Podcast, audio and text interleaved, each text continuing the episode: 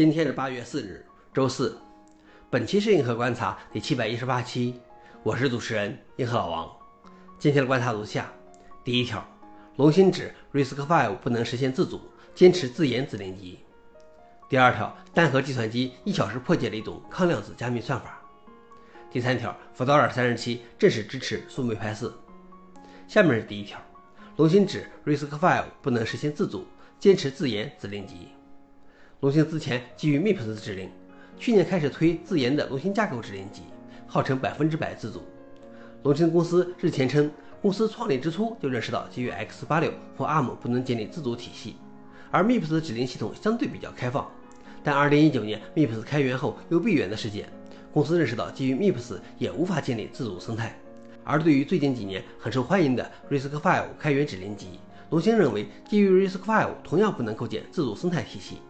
RISC-V 架构指令条数较少，比较适合学术研究以及物联网应用，商业应用会需要增加更多的指令，因此龙芯坚持自主研发指令集。消息来源快科技。老王点评：我坚持认为 RISC-V 开源指令集才是未来。第二条是单核计算机1小时破解了一种抗量子加密算法。美国国家标准技术局 NIST 最近宣布了后量子加密和签名算法竞赛的首批获胜者。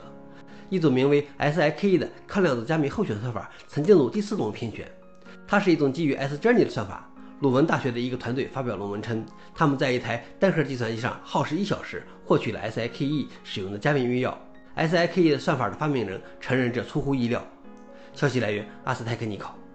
老王点评：在量子计算还没有真正实用之前，就妄想创造抗量子计算的算法，我觉得有些想得简单了。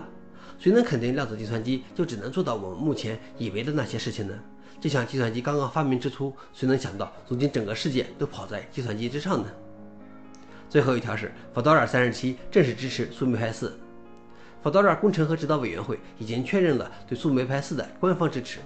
之前树莓派4没有成为 Fedora 工作站的重点，是因为各种补丁没有被上游化，比如开源 3D 图形驱动没有被上游化到内核中。现在虽然这些上游化的工作还在进行中，但 Fedora 37将可以提供对树莓派 4B 以及树莓派400和 CM4 计算模块的支持。消息来源 Foronix。 老王点评：之前 Pop!_OS 22.04 已经为树莓派4提供了支持，而 Fedora 37也紧随其后，这都是这些驱动进入了上游后的成果。所以真正推动 Linux 发展的引擎还是 Linux 内核啊。想了解视频的详情，请访问随后的链接。